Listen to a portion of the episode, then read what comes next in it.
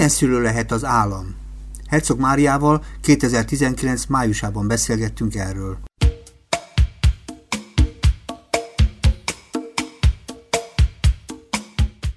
Örülök, hogy itt vagy, nagy nehezen sikerült megtalálni, és a hallgatóknak szeretném mondani, hogy most ezúttal telefonon beszélgetünk, de, de teljes üzemképességgel gondolom, és annyit tudnod kell neked is, hogy egy kolléganőm segít nekem, egy fiatal kolléganőm, egy 16 éves kolléganőm, aki szeretne majd rádiózni, és ideült mellém, és segít nekünk, jó?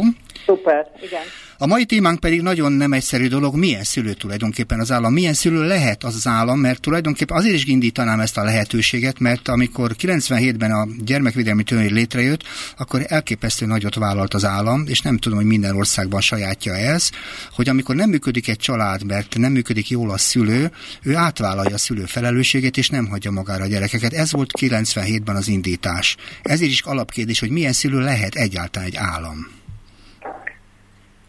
Hát ugye a nagy kérdés az itt az, hogy tisztázott-e minden szereplő számára, hogy akár a gyerekjogi egyezmény, akár a, az alkotmány vagy a jogszabályok alapján, hogy mik a kötelezettségei az államnak, uh-huh. és mit jelent maga az állam ebben az esetben, uh-huh. hiszen nyilvánvalóan itt többféle szintje van ugye a döntéshozatalnak és a jogszabályok, illetve a szabályok végrehajtásának, és a költség, megfelelő költségek biztosításának, vagy erőforrások biztosításának. Uh-huh. Az az érzékelésem, hogy ebben a tekintetben egyáltalán nem egyértelmű a különféle szereplőknek a, az értelmezése, uh-huh. és különösen ennek a, a jog, akár a jogszabályok végrehajtása, akár az erőforrások biztosításának a kötelezettsége, az hát meglehetősen nehézkes abban az esetben, amikor szinte csak az egyén vagy a család az, aki számon kérhető,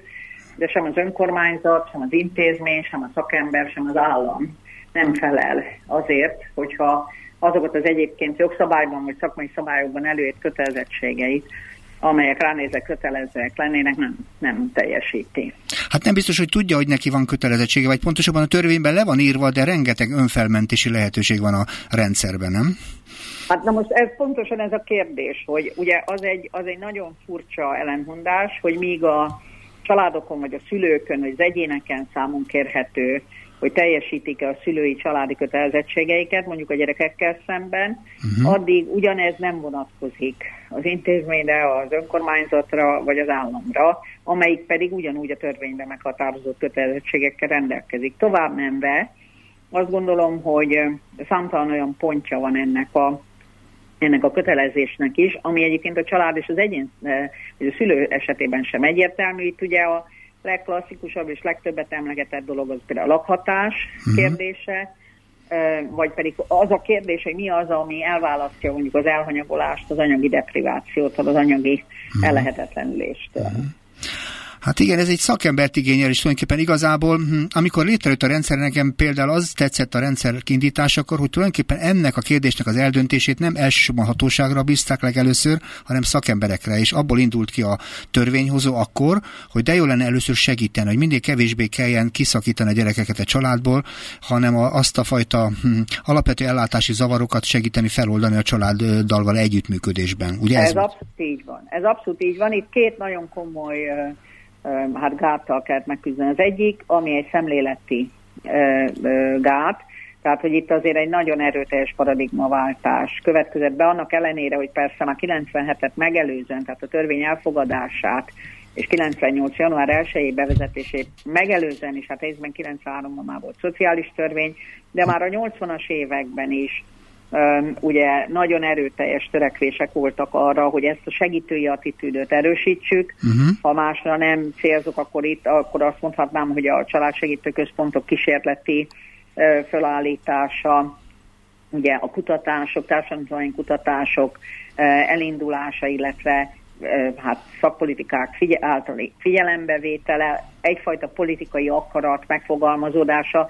Mondjuk olyasmit említenék most, ami különösen a mai kormány kommunikációja fényében elég sajátságos, hogy a 80-as években már kísérleteztünk a hivatásos nevelőszülői uh-huh. formákkal, és már akkor megfogalmazódott a nemzetközi gyakorlat, de persze a hazai tapasztalatok alapján is, hogy a, hogy a gyerekeket családban kéne tartani, és főképpen, hogy nem intézményben, hanem nevelő családoknál, hogyha lehetőség van. Most ugyanakkor az Igen. attitűdök mégis, hát ugye, mint tudjuk, sokkal nehezebben változnak, Igen. és itt volt még egy nagyon fontos dolog, amit ugye az állami számlevőszék 2000-ben megállapított, hogy sajnálatos módon a törvény bevezetéséhez az erőforrásokat az a döntéshozó testület, amelyik jóváhagyta magát a törvényt, soha nem biztosította a kezdetektől sem. Uh-huh. Hát lehet, hogy nem is jól kalkulált a legelejétől, mert ugye az volt az baj, hogy amikor az egész létrejött, akkor egy ismeretlen területre lépett, és az a szakellátás, ami tulajdonképpen egy komplett intézményrendszert jelent, annak a költsége és az egész feltételrendszere erősen ugye még tervezés alatt volt, tehát nem volt minden eleme meg. Hát ezt, ezt, ennek ellent mondanék, a, e- nem baj. mert én ezt ugye, nem, hát ugye ott voltam, a bölcsők körül bábáskodtam, tehát azt kell, hogy mondjam, hogy, hogy nagyon sok évi vita és hát dilemmázás folyt e körül, és itt volt néhány ősbűn, amit, amit ugye nem lehet tett aztán később jóvá tenni. Az egyik meghatározó ősbűn az az, hogy nem sikerült a pénzügyminisztériummal egyességre jutni a az akkori uh, szociális ágazatnak abban, uh-huh. hogy az önkormányzatoknak legyen pénzügyi felelőssége és abban, hogyha egy gyereket ki akarnak emelni a családból és szakellátásba juttatni, magyarán, hogy az ne maradjon fenn az az ellentmondás, hogy a gyerekek helyi ellátásáért az önkormányzat felel a szociális gyermek jóléti normatíva alapján, de abban a pillanatban, hogy a gyerek kiemelése kerül, az megye, illetve hát részben állami büdzséből megy, ami nyilvánvalóvá tette már a törvény előkészítése során is mindenkinek, hogy ebben ugye benne van egy olyan ellentmondás, ami ellenérdekelté teszi az önkormányzatot abban, hogy ezt az általad az előbb említett megelőző és segítő munkát elvégezze, mert mhm. hiszen ugyanaz a helyzet volt és maradt, neki eminens érdeke fűződik ahhoz, hogy a gyereket adott esetben kiemeljék, mert azzal megszűnik. Az ő kötelezettségei, igen. És ugyan benne van a törvényben, hogy neki folyamatosan kötelezettsége volna abban, hogy a családot támogassa, hogy a gyerek visszakerülhessen, de mint említettem, ez ki se alakul, de ami, ami nagyobb baj, hogy ennek semmiféle számon kérhetősége nincs, és a helyi önkormányzat nem érzékeli ennek a súlyát, nem beszél a helyi lakosságról, uh-huh. mert hiszen, ha a gyerek nincs ott, akkor ugyan hát kikaphatnak, hogyha nem csinálják a dolgokat, de hát ez, ez ennek semmiféle, semmiféle következmény az ő számukra. Nagyon, nagyon nehéz, amit mondasz, mert ugye tulajdonképpen mi egy nagyon nemes dologról beszéltünk arról, hogy ha egy nem működő családban a gyerekkel baj van, akkor egy, ez, a, ez az egész törvény átvállal felelősséget, és ugyan másik oda megjelenik egy nagyon prózai költségvetési, hogy is mondja, ellenérdekeltség. Ez egy nagyon nehéz helyzet, és azt érzik el, ami végig egyébként a rendszerben mindmáig tartóan ez a fajta kettőség most is jelen van. Hát egyfelől jelen van, de azért én nem becsülném alá annak a jelentőségét, hogy itt elmaradt az a fajta szakmai paradigmaváltás, amelyikhez megint csak részben hozzájárult az erőforrások hiánya, hiszen uh-huh. például ahhoz nem volt ö, ö, pénz és szám, politikai elkötelezettség, hogy részben a törvény elfogadása után, ami ugye 2097 november 20-án történt, uh-huh. ahhoz képest a, rögtön bevezették két hónappal később, tehát az az átállás, ami minimálisan szükséges lett volna, hogy legalább egy két évet kapjon a szakma uh-huh. arra, hogy az átképzésekkel, a kampányokkal, a tudatosítással, a, a, ezzel az attitűdváltással meg lehessen birkózni, vagy legalábbis ezt el lehessen egy, egy stratégia keretében kezdeni, ez nem történt meg. De ugyanígy nem történt meg, és ez is egy az, ősbűnök, az ősbűn része, annak a, azoknak a közgazdasági számításoknak az elvégzése, amelyek például azt megmutatták volna, hogy az intézmény kiváltás, ami ugye a mai napig valójában nem történt meg, tehát, Igen. hogy ott nem az a, hogy ott nem az a, a, a szempont, hogy olcsóbb-e a nevelőszülői ellátás, hanem az a kérdés, hogy jobb-e, és hogy mi, mi minden számítok ebbe bele, illetve, hogy magára a prevencióra és a korai segítségnyújtásra hogyan allokálok erőforrásokat, amik ráadásul még sok évig párhuzamos költséget és extra költséget kellett volna, hogy jelentsenek, mert hiszen a meglévő intézményeket tovább kellett működtetni ahhoz, hogy le lehessen őket aztán terszerűen uh-huh. építeni. Na most, hogyha ugye ez a folyamat nem megy végbe, akkor találjuk magunkat abban a helyzetben, amiben még ma is vagyunk, hogy ugyan párhuzamosan működik a rendszer, de egyik sem működik tisztességesen, és miután az elmúlt közel tíz évben, több mint tíz évben most már például a normatívák érdemi emelése nem történt meg semmilyen szinten, uh-huh. tehát se az alapellátás, se, se a szakellátás tekintetében, ezért ma már mindenhol katasztrofális a helyzet, miközben a családok elszegényedése és tönkremenetele az nem állt meg, igen. És hozzátennék még egy szempontot, viszont annak a tudatosítása, hogy mi mindenre volna szükség, milyen fajta szolgáltatásokra, segítségnyújtásra, és így tovább, az pedig ugyanúgy az egészségügyben ugye egyfajta expanzióban van. Tehát egyre nagyobb uh-huh. kereslet, kívánság, és közben reál értéken csökkenő költségvetési. De mintha nem lehetséges az, hogy amikor a törvény létrejött, emlékszel talán annak idején, akkor az a humán segítő környezet is egy kicsit erőteljesebb volt, mint a mai. Ez így van. Tehát... Nagyon, ö, j- emlékszem, hát akkor abszolút volt, hogy úgy mondjam, volt egy ilyen, egy ilyen jó, hát egy jó energia és egy nagyon erős nagyon sokakban nagyon-nagyon erős elszámás, egy fiatal szociális szakma, uh-huh.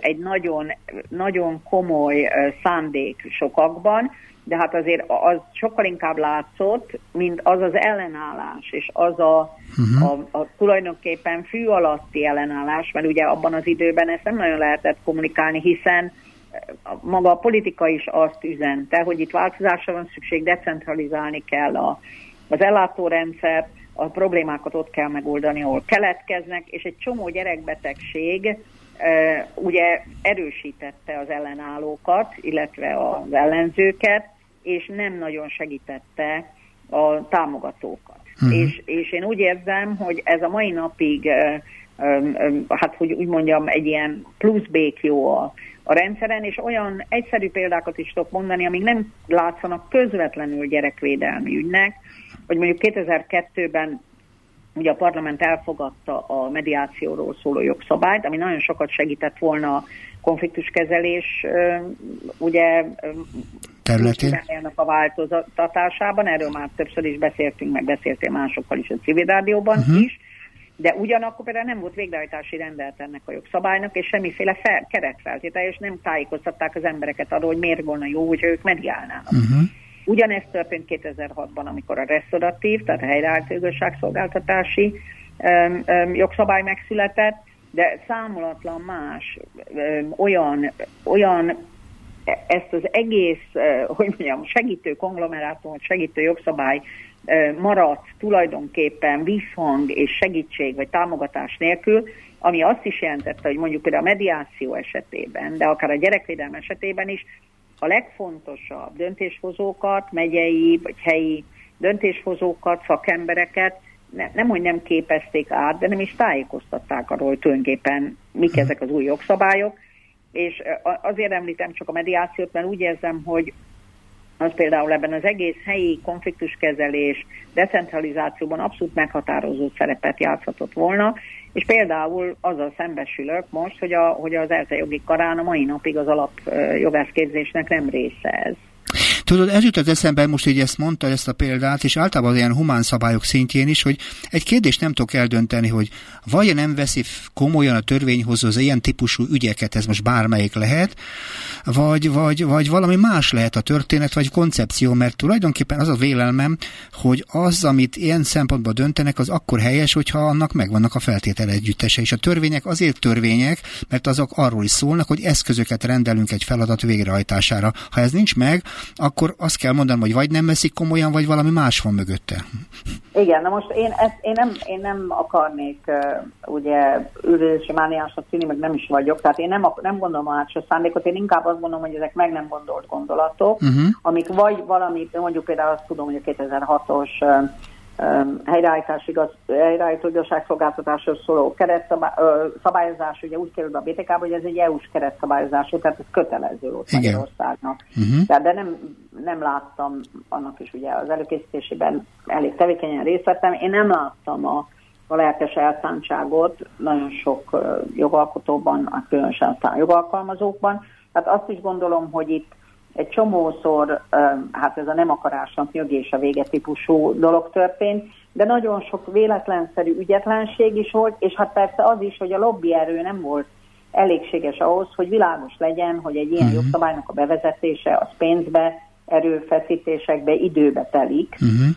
És hát ugye erre a nemrég elhunyt kiváló korábbi legtöbb ügyész Györgyi Kálmán tudom idézni, aki mindig azt mondta nekünk, hogy hát törvényt alkotni az marha egyszerű, kell hozzá papír meg cerúza. A végrehajtás az egy kicsit komplikált.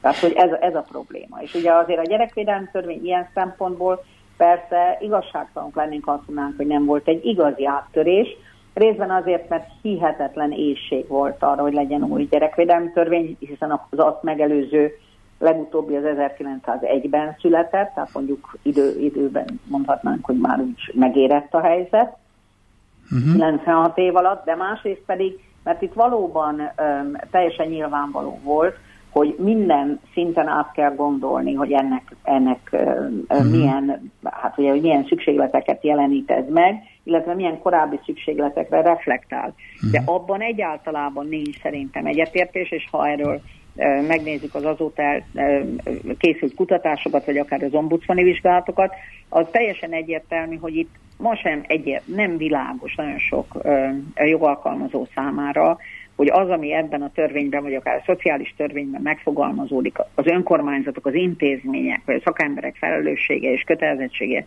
tárgyában, hogy az ténylegesen micsoda, illetve ezáltal ezzel nem értenek egyet, tehát leunatkozzák, uh-huh. mert megtehetik.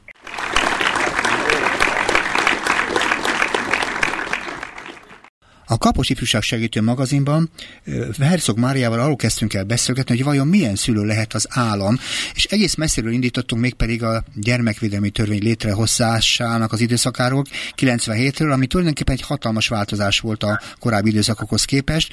A törvényben tulajdonképpen minden olyan feltételrendszert megpróbált a törvényhozó akkor teremteni, ami arról szólt, hogy ha nem működik otthon a család, nem működik a szülő, és nincs már más megoldás, akkor átvállalja az állam a felelősséget. Tehát kvázi kvázi szülővé válik. És tulajdonképpen arról beszéltünk, hogy a maga a törvény létrehozását követően is folyamatosan, hogy tetszik, deficites, főleg gazdasági szempontból a rendszer, és amit még a Herceg Mária kiemelt, az még pedig az, hogy maga az a paradigmaváltás sem történt meg igazából elégséges szinten a szakemberek szintjén, ami tulajdonképpen arra lehetővé tette volna a folyamatokat, szereplőket az ellenérdekeltség mellett, hogy, hogy biztonságosan érezhetné magát egy fiatal ember, még akkor is, hogyha nehéz családi körülmények között van itt tartunk, ugye? Körülbelül itt tartunk már, ugye? Hát nagyjából itt tartunk azzal, hogy itt ugye arról is beszélnünk kellene, hogy itt az állam nem csak szülői szerepet, hanem a család segítői szerepet is vállal, Így van. kell, hogy vállaljon, mert hiszen az alapeset az mégiscsak az, Igen. hogy mielőtt még igazi baj lenne, és ki kéne emelni a gyerekeket a családból, akkor megkapnak-e a családok minden lehetséges támogatást, amit egyébként a jogszabály előír, uh-huh. de nem ír elég jól körül, ahhoz, hogy képesek legyenek a gyerekeiket felnevelni, és a felelős szülőként viselkedni. És ugye ebben szerintem van egy nagyon komoly um, hiátus, tehát hogy itt a, egyáltalán nem világosak a kompetenciák és a szerepek a különféle aktorok számára, tehát ugye erre azt a példát mondtam most a hétvégén valamilyen megbeszélésen éppen, ami elég logikus, hogy miután a magyar közoktatás az ingyenes, és ez a világon ma már szinte minden országban így van, hogy legalábbis az általános iskolai oktatás az ingyenes, ehhez képest a, a média hírek szerint egy átlagos beiskolázás, gyerekbeiskolázással szeptember környékén az olyan átlagosan 50 ezer forintba kerül mm. a családnak, az, az teljesen ingyenes közoktatás mellett. Na most akkor ugye az a kérdés, hogy, hogy akkor most ez kinek a dolga, és mi van azzal a szülővel, aki ezt nem képes teljesíteni, és mi van annak a gyereknek az esélyeivel, akinek a szülője ezt nem tudja kép- teljesíteni, és hogy vajon az államnak ez az ingyenes közoktatás címszó alatt mettől meddig terjed uh-huh. a kötelezettsége. De mondok egy másik számomra megrendítően nehéz területet, az egészségügy. Uh-huh. Igen. Ugye 18 év alatti gyereknek alanyi jogon kell, hogy járjon az egészségügyi ellátás, mert hogy ő gyerek.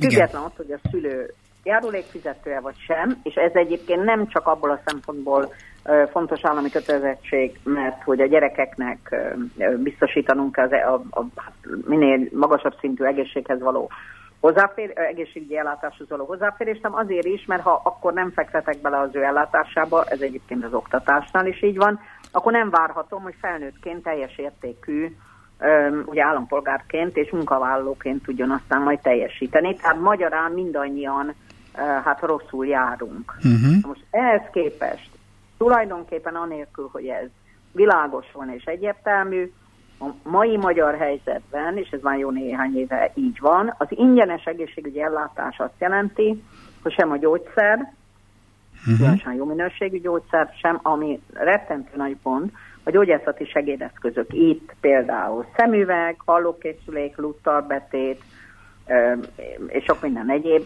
vagy fogszabályozás, sőt, már ugye a fogászati ellátásnak is bizonyos formái nem állnak ingyenesen rendelkezésre. Uh-huh.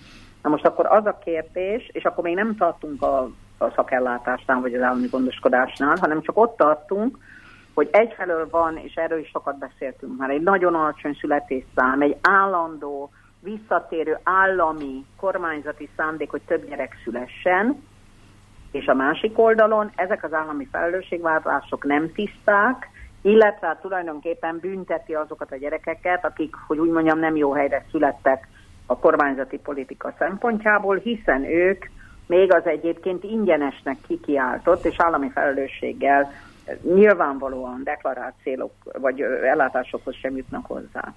Igen, te itt ezzel együtt azt mondod, hogy nem is feltétlenül a gyermekvédelmi az alapkérdés, hanem a családokhoz való viszony. Tehát Pontos. ahhoz, hogy gyerekekhez, gyerekválláshoz viszony, ami egyébként belelóg a mostani családtámogatási Pontosan. program című kérdésébe. Uh-huh. És abba a kérdésbe is belelóg, hogy miért csak a majd a megszülető gyerekek támogatás az érdekes. Aki már megszületett, az miért nem számít, miközben az már itt van. Igen. És az adott esély, természetesen ebbe azt a halmazt is erőteljesen beleértve, akik aztán veszélyeztetettként a gyerekvédelm alanyaivé, vagy tárgyaivá válnak, sajnos a legtöbbször nem alanyai, hanem tárgyai, Igen. hogy ott, ott miért nem egyértelmű az, hogy a babaváró programtól a, szóval a csok és az akármi, vagy a gyes, az ugye csak egy nagyon szűkkörű támogatást jelent, és egyáltalában nem Uh-huh. Egyértelmű az, hogy a családok milyen támogatásra jogosultak azért, hogy képesek legyenek a gyerekeiknek elég jó szüleik lenni, hanem aztán majd belép az az állam,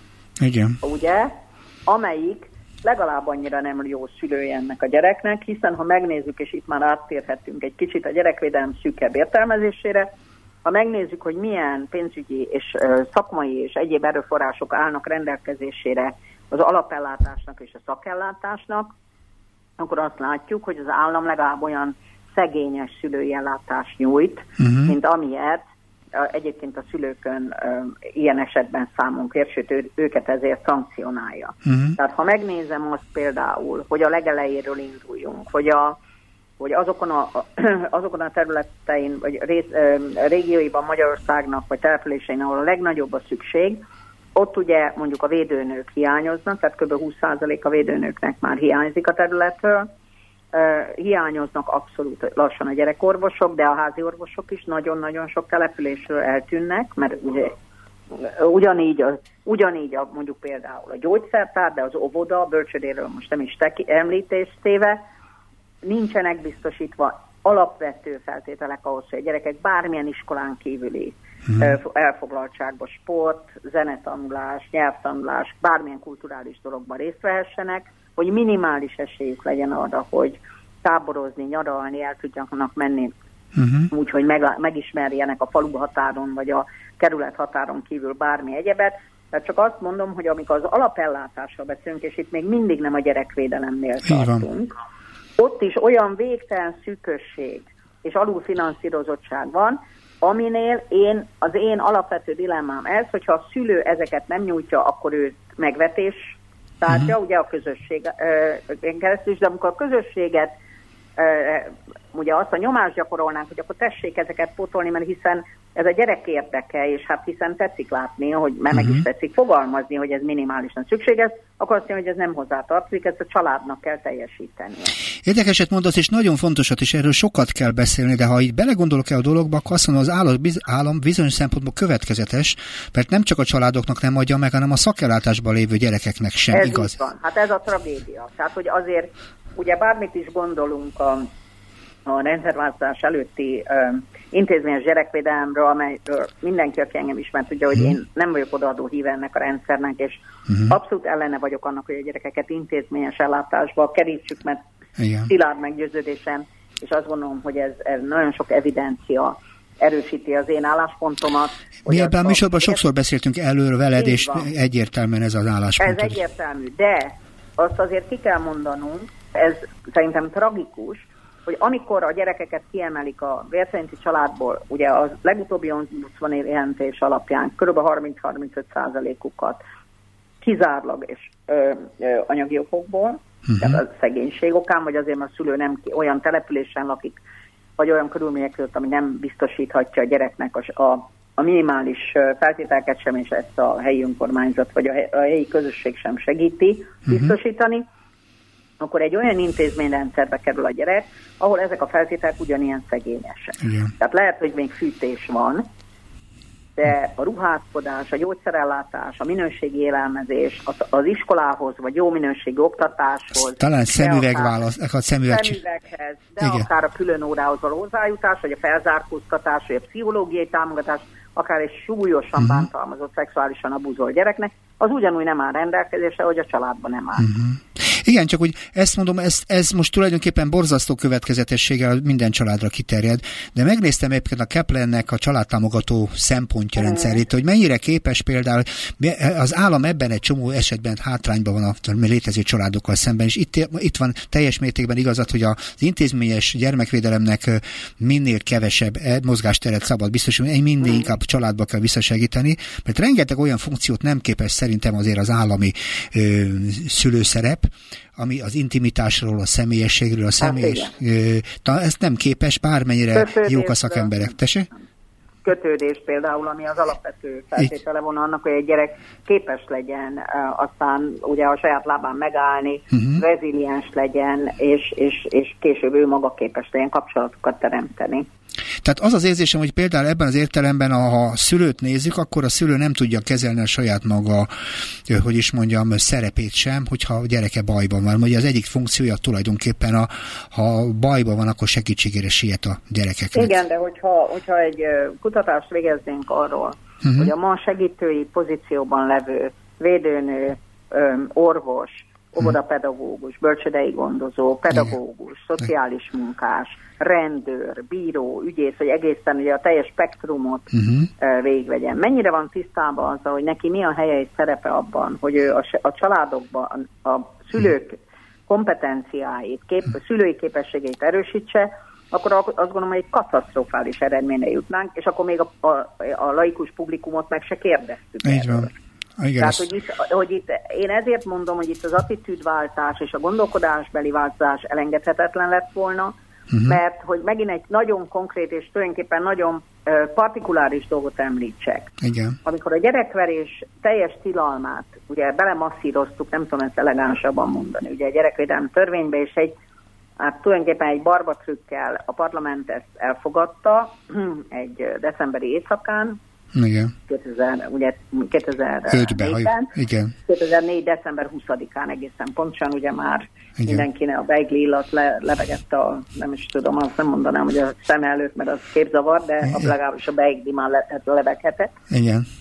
Akkor akkor az teljesen egyértelmű volt, hogy ez egy óriási erkölcsi győzelem. Igen. Az is nagy dolog volt, hogy, amint ezt is már sokszor megbeszéltük, hogy ez a gyerekvédelmi törvénybe került, és nem pedig uh-huh. büntető szankciókkal, hanem a, a szülők és a más érintettek támogatását célozta abban, hogy értsék, hogy miért ártalmas a gyerekek megalázása, vagy fizikai bántalmas, fenyítése, fizikai erőszak alkalmazása. Ha megnézed, 2005. január 1 óta, amióta ez a törvény életbe lépett, egyetlen forintot nem költött senki el olyan programokra, uh-huh. ami akár a szakemberek érzékenyítését és felkészítését, akár a szülők felkészítését, akár a gyerekek tájékoztatását Igen. célozta volna. Tehát ez azt jelenti, hogy az állam, amelyik egyébként magára vállalt egy ilyenfajta kötelezettséget nagyon helyesen, uh-huh. és amivel egyébként nagyon sokat segíthetett volna azzal, hogy kevesebb gyerek kerüljön be, például a fizikai bántalmazás miatt a szakellátásba. Igen. Mert hiszen a szülők kaptak volna a segítséget, hogy értsék, uh-huh. hogy ez miért árt, és persze aztán van ennek egy csomó tovább gyűrűző hatása, mert például az iskolai erőszak, a gyerekek elkövetővé válása, és így tovább, ezek ugye addicionális, hát ugye veszteségek. Így van. De ez mind elkerülhető lett volna, de ez nem merült föl, tehát megint ugyanarról beszélünk, mint az előbb, született egy prima jogszabály, mindenki boldog volt, uh-huh. már úgy értem, aki támogatta ezt, de a végrehajtás a mai napig abszolút nem történt meg. Sőt, fel is erősödtek az ilyen erőszakos abszolút. megnyilvánulások abszolút. olyan módon, hogy az egész társadalmi környezet nem igazán tud vele mit kezdeni, és mindenféle mutogatások vannak, rákenjük a Facebookra, meg a, meg a mindenfajta, meg a migránsokra, pedig hát ott van a saját hogy szobákon belül a probléma. Uh-huh. Hát tovább megyek, ugye nem egy olyan jogerős bírói ítélet született, amiben például a bíróság magára nézve ezt a jogszabályt nem tekinti mérvadónak, mert azt gondolja, hogy ha nem a BTK-ban szerepel, uh-huh. akkor az, hogy benne van a gyerekvédelmi törvényben, ez őt nem érdekli, ráadásul ő személyében nem ért ezzel egyet, tehát rendre születnek olyan jogerős bírósági ítéletek, amelyek kimondják, hogy a gyerek fizikai bántalmazáson, ahol súlyos sérülést okozott, a gyerek érdekében áll, A, mert a gyerek rossz volt, B, mert hát itt tehetett volna uh-huh. más, a szülő vagy a nevelőszülő. Uh-huh. Vagy akár a tanár, mert ugye most éppen tegnapi történet, hogy, hogy egy eh, iskolában úgymond rosszak voltak a gyerekek, ötödikes gyerekek, egy tanár nem tudta, hogy milyen technikával lehetne őket leszerelni, ezért több gyereket a falhoz szorított, karjukat csavargatta és megalázó szövegeket beszélt. Az igazgató válasza uh-huh. a felháborodott szülőknek az volt, hogy hát mielőtt bármi történne, azért hallgassák meg a másik felet, mert a tanárnak se könnyű, mert ezek a gyerekek rossz alkot. Nem győzzük pedig mondani, hogy tulajdonképpen az ilyen típusú bántalmazás a nulla tolerancia van, nem vizsgáljuk a Pont. körülményeket, tilos. Se ér csinálni. Ez nem 2005-ös, mert ugye ez 50 éve tilos a gyerekeket Igen. gyerekintézményben vagy iskolában bántani. De mégis, Igen. ha közvéleménykutatást folytatnál, akár tanárok, szülők, vagy a közvélemény, tehát laikus közvélemény körében, akkor megrendítő eredményeket kapnánk, ahogy Igen. csináltunk egy pár év, aztán négy év az UNICEF-fel egy ilyen nagyon esetleges és egyáltalán nem reprezentatív, de ijesztő eredményeket hozó felmérést, hogy bizony a közvélemény erőteljesen támogatja még mindig a fizikai fenyítést, és úgy gondolják, hogy hát sokan, hogy enélkül például nem nagyon lehet gyereket nevelni, de nem is célszerű. Hát igen, és nem győzöm, a mi műsorunkban is időként vissza-visszatérünk arra, hogy milyen módszerekbe lehet segíteni azoknak, akiknek igen. van hajlandóságuk arra, hogy más eszközt is használhatnak a tenyerükön túl, hogy, hogy tudjanak okosak és jó, jó, tehát jó szülők lenni, nem, nem bántani, igen. hanem segíteni a gyerekeiket. Igen, igen. Uh-huh. igen. Na most akkor ugye említeném még, hogy a ha már ugye, hogy egy kicsit átlépjünk ebbe az állami szülő szerep, Igen. ami az alapkérdés volt, hogyha megnézzük az elmúlt évek botrányait, akár mondjuk a uh-huh. Gödi fogyatékos otthon ügyét, vagy Kalocsa Zalelgeszeg, ahova majd most a fóti uh-huh. uh, gyerekek elméletileg ugye sajnos kerülni fognak, de ha megnézzünk a nagyon bicskét, sok más, vagy, hát bicskéről ne is tenjük említésre, mondhatnánk ugye Nagykanizsa, és számtalan, számtalan uh-huh. kaposvári gyerekotthonok ügyeit, azt látjuk, hogy ezek, ezekben a gyerekotthonokban nagyon fáradt, nagyon rosszul fizetett, nagyon kevéssé képzett uh-huh. öm, öm, öm, kollégák dolgoznak, meglehetősen most a körülmények között. Igen. Ráadásul olyan gyerekekkel, akiknek nem csak a nevelők és az ott dolgozók segítségére, hanem egy nagyon-nagyon jól felkészített, tisztességesen erőforrásokkal ellátott és megfizetett szolgáltatói szakembergárdára is, mert hiszen a többségük nagyon rossz állapotban érkezik be ebbe a rendszerbe, ahol egyébként az az elvárás, hogy abban azon az órában, amikor az átmenti otthon vagy az intézményben megérkezik, akkor értse, hogy ő hol van, mik a szabályok, és mindazt, ami addig történt vele, azt ugye nullázzuk le, és holnaptól angyalként viselkedjen. Hát ez a baj, hát erre a traumára, arra a kettős traumára, ami egyébként hát ilyenkor be, azt senki nem készíti őket fel. Hát, na de pontos erről van szó. Na most akkor mit nyertünk uh-huh. azzal, hogy a gyerekek ellátása ezekben az intézményekben nagyon-nagyon sokba kerül, Igen. lényegesen többen, mint amennyit egyébként, tehát sokszorosában, mint amennyit az állam a uh-huh. kötelezettségei alapján az alapellátásba fektet, és ennek a pénznek a túlnyomó többsége, kb. 90%-a nem a gyerekekre közvetlenül költődik, mert hiszen az épületfenntartás, rezsi és az, és, a, és az ott dolgozók bére. Uh-huh. Tehát a gyerekekre, és én ezt azért mondom el újra és újra, bármennyire unalmas, mert hogyha kiszámoljuk, akkor nagyjá, nagyjából az látható, hogy a gyerekekre az intézmény nem tud sokkal többet elkölteni, Persze. mint az a szegény szülő, akitől a szegénység miatt elvette a gyereket. Igen, csak ez ugyanaz, amit mondtál legelején, a legelejétől nem volt ez kellően átgondolva gazdasági nem. szempontból, nem. és az, hogy bármennyire feltételek vannak, igenis kalkulálni kell azokat a költségeket is, ami közvetlen gyerekeket szolgálja, az a zseppénztől ez kezdve, egyéb, ha a ruházatán, akár, a, akár csak az ékszerein, vagy az ékszeré, ami még nem is annyira kötelező, hogy legyen egy kislánynak arra lehetősége, hogy, hogy ízlésesen öltözzön. Ugye ezek? Hát arra is gondolok, meg arra gondolok mondjuk, hogy, hogy ugye mondjuk azokat a elszenvedett sérelmeket, ami miatt mondjuk egy bántalmazott, súlyosan elhanyagolt, alultáplált gyereket behozok a rendszerbe, akkor azokat a kompenzáló mechanizmusokat, azokat, hát, amik baromi drágák egyébként, Igen. azokat biztosítsam, illetve nézzek arra rá, hogy hogy lehetett volna ezt elkerülni azzal, hogy ezt sokkal korábban elkezdem biztosítani, Igen. ugye az alapszolgáltatások, az alapellátás szintjén, és akkor nem kerül a gyerek ilyen súlyos állapotba, nem traumatizálódik, és én is, mint állam, sokkal kevesebbet kell, hogy elköltsek, uh-huh. mert sokkal hamarabb és sokkal jobb minőségben tudok nyújtani megelőző szolgáltatást, és az egész jelzőrendszer ugye nem arra van kihegyezve, hogy elhárítsa a jelzéseket, hanem arra, hogy ezeket komolyan vegye, aminek persze van még egy nagyon fontos, és ugyancsak gazdasági szempontokkal is összefüggő feltétele, hogy egy átlagos esetgazdának, vagy esetmenedzsernek, mert ugye ez minden hónapban vagy fél évben változik most, hogy mindenki hívjuk a családgondozót, uh-huh. meg azt, aki menedzseli az esetet, hogy ennek mondjuk ne 50, 20 150, hanem az eset nehézségétől függően 10-15 családja uh-huh. legyen.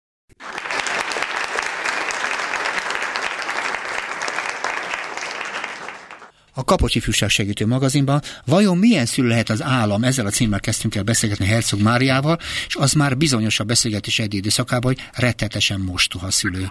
Mestert eh, meglehetősen elhanyagolja a maga, a maga családjait és gyerekeit, bármilyen programotról is beszélhetünk, családtámogató programról is, meglehetősen olcsón és szűken méri azokat a segítségeket, ami feltétlen szükséges ahhoz, hogy a gyerekek sikeresen és elfogadható szinten nőjenek fel, és ebben nem válogat az állam, mert legalább annyira a családokat, mint a maga a gyermekvédelmi kereskedelmi rendszerét is egyformán mostohán kezeli. Ez így van. És mivel ez a helyzet most így áll, tulajdonképpen az az igazság, hogy nem nagy meglepetés, hogy az elmúlt időszakban egy csomó gyerekekkel kapcsolatos probléma felerősödött. És az, hogy a gyermekvédelem a 97-ben létrejött nagyon korszerű gyermekvédelmi törvény milyen valósággal tud működni, ennek sajnos ezer oka például, egyik oka, alapvető oka, ez a fajta, hogy is mondjam, ö, takarékoskodó vagy olcsóskodó megközelítésmód. Nyilván a másik pedig az, hogy igazából nem történt meg az a nagyon fontos váltás, hogy a gyerekek fejlődése, támogatása az mind mindannyiunk kötelezettsége, nem csak a, az állami, hanem minden állampolgára is, de az államnak elő kéne járnia, előmunkásnak kéne lenni, és rengeteg dologra nem képes. És azt, de de, de mondom, hogy itt az a, az a koncepcionális tisztázatlanság van, Igen. hogy mi köze a közösségnek, vagy a társadalomnak ahhoz, hogy Szabóék, Kovácsék, vagy bárkik uh-huh. hány gyereket vállalnak, és aztán mit csinálnak, és hogyha megnézed például ezt a, a híradás sorozatot, ami a kilenc gyerekes éppen kilakoltatásra váró Igen. ugye, családról szól, ahol ugye Szalai Kriszta elkezdett, gyűjtés kezdeményezett az ő lakhatásuk megoldására, uh-huh. akkor ugye a kommentek 95% arról szól, hogy minek vállal valaki olyan sok gyereket nem tudja eltartani. Igen. És én azért vetem ezt újra és újra föl, Igen. mert ugye ez visszamegy az egész demográfiai kérdésfelvetéshez, ami ugye praktikusan most már 60 éve megállás nélkül kérdése, miért születik olyan kevés gyerek, uh-huh. miközben, ugye ha megnézem, hogy a családi potékot nem emelték sok-sok éve. Több mint, hát több mint tíz éve. Igen. A gyers összege és a minimál nyugdíj összege ugye 28.500 forint nem emelkedett több mint 10 éve. Uh-huh. Ha megnézem azt, hogy milyen feltételek vannak Uh-huh. A gyerekvállalásnál nem csak anyagi értelemben, hanem szolgáltatás szempontjából. Uh-huh. Ez katasztrofális, viszont ha valakinek kilenc gyereke van, és tulajdonképpen szolgálná ezt a, ugye ezt a népesedés politikai célkitűzést, hogy sokkal több gyerek szülessen, akkor őt viszont azon az a vád éri, hogyha nem engedheti meg magának, hogy jó színvonalon eltartsa ezeket a gyerekeket, notabene még hajléktalanná is képes válni,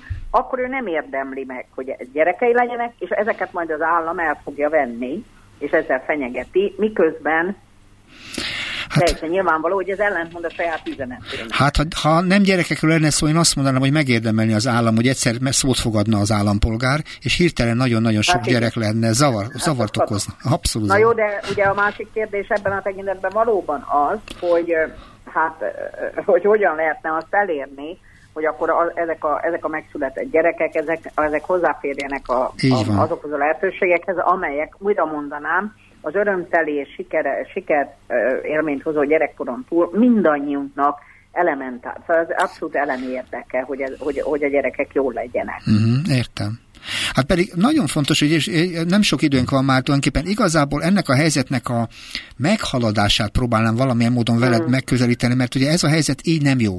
És az a lenne, hogyha nem is jó lenne, ha így maradna. Nem. De hogy, hogy hol vannak azok a pontok, amin keresztül azért meg, lehet, meg kéne mozdítani ezt a, ezt a tehetetlen zuhanó állapotot, mert ez nagyon-nagyon nem jó.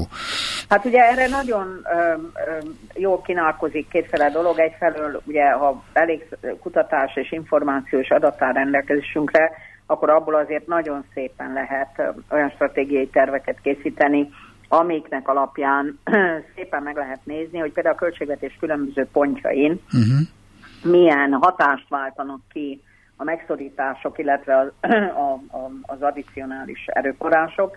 Ugye ezt a Nemzetközi Szakirodalom child budgetingnek is hívja, és ezt a mhm. Gyerekjogi Bizottság is, az ENSZ Gyerekjogi Bizottság is nagyon erőteljesen támogatná csinált a bizottság még az én ott létem alatt kezdődött ezzel, és magam is aktívan részt vettem ebben egy olyan átfogó kommentárt, amelyiknek az volt a címe, hogy gyermekjogok és közpénzek elköltése. Uh-huh.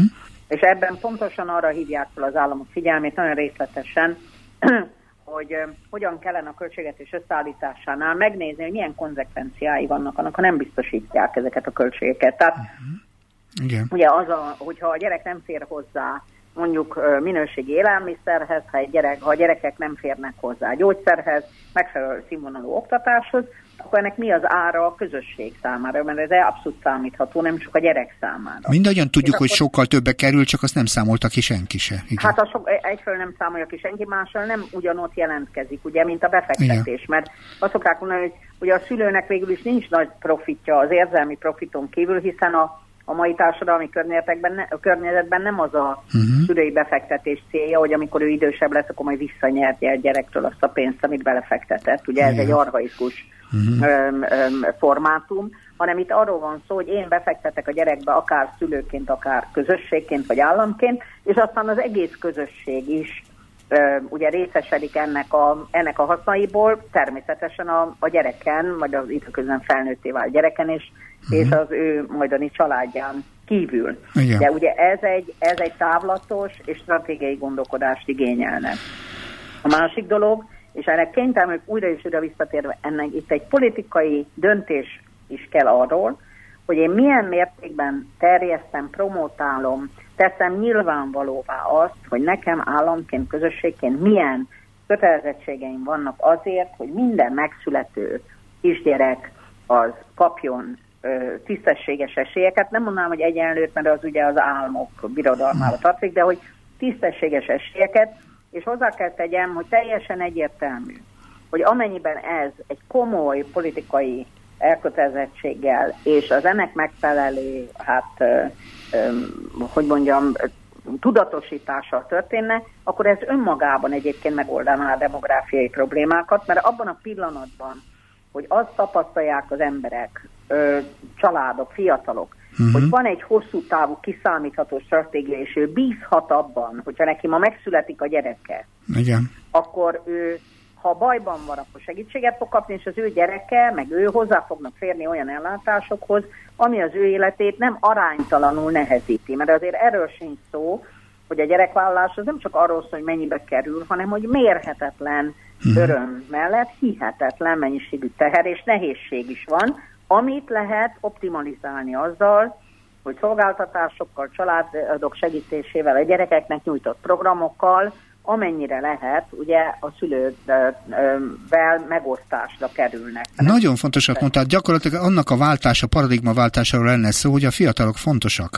Sőt, igazából ők, ők a lényeg, bármennyire csak a szöveg szintjén is, hogy a társadalom fejlődésében a hitelesítő nem a múlt, hanem a mindenkori jövő, a mindenkori hát jövő igen, nemzedék. ugye ezzel, amit mondasz, azt is mondod, amit én nem szeretnék mondani, hogy ugyanakkor a többi generáció inkluzív az idősek, akik nem, nem. Én ezt nem mondom. A gyerekek, nem, nem, csak azt mondom, hm? hogy ugye, hogy itt nyilván szűkös erőforrásokra van szó, tehát tisztességes elosztás kell, de azt is biztosan tudjuk, hogy a korai befektetés nem csak a gyerekekbe, hanem a megelőzésbe és a korai segítségbe, uh-huh. az sokkal kevesebb későbbi erőforrást igényel, plusz Igen. ezek a gyerekek majd hozzájárulnak, tehát akkor a többiek is, ide, ideértve azokat is, akik maguk nem képesek hozzáadott értéket termelni, fogyatékosságuk, élethelyzetük, vagy bármi egyéb okból.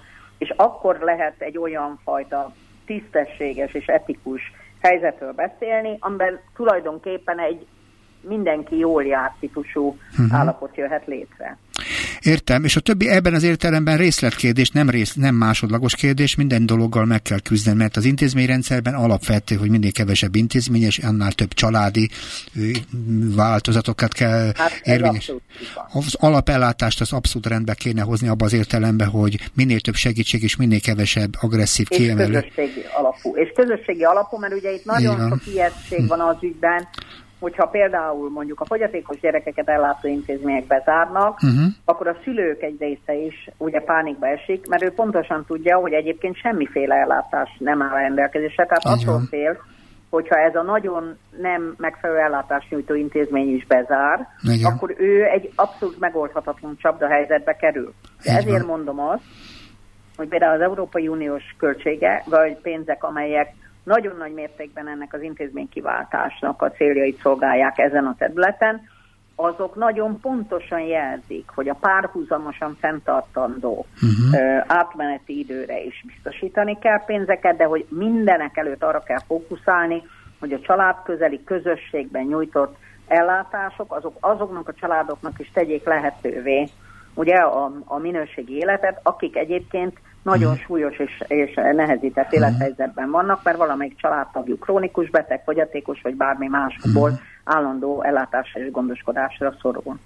Nagyon fontosokról beszélgettünk, és úgy gondolom, hogy most már csak a pár perc csak arról szól, hogy arról kéne beszélgetnünk, hogy beszélgetnünk kell még folyamatosan. Bármilyen címen, témán vissza kéne hozni a dolgot. Én erősen hiszem, hogy azért a, egyszer a értelmes szó megérkezik a fülekbe, mert a feltétlen fontos az, hogy ebben a mostani helyzetben semmi nem maradjon így, mert nem jó irányba szaladunk, és ha a családot kell támogatni, akkor valóban támogassuk a családot, és nem csak a megszületésében, hanem abban is, hogy a gyerekeket, azt a kilenc gyerekes szülőt is ne érezze, se, ne érezze semmifajta hátrány, hanem egyenrangú szereplője lehessen ennek a világnak, ami kicsit most számomra idealisztikus dolog, de elképesztően szükség lenne rá. Gondolom ezzel egyetértünk. Hm? Abszolút egyetértünk. Úgyhogy én nagyon szépen köszönöm, amit most itt el tudtál mondani. Én szeretnélek még tovább is keresni, úgyhogy ha nem haragszol, és keresünk majd valami alkalmas témát, és megint újra és újra előhozzuk azt, amit mindig szoktunk beszélni, hogy a gyerekek feltétlenül fontosak, és szeretném, hogyha mások is észrevehetnék ezt, és éreznék azt, hogy mekkora öröm van abban, hogyha a gyerekekkel jól bánunk. Nagyon szépen, nagyon szépen köszönöm Herzog Máriának a beszélgetést, köszönöm Kocsmár Zsófiának az értő Én hallgatást. Hallgassák tovább a civil rádiót, Szaboldas hallották, viszont hallásra.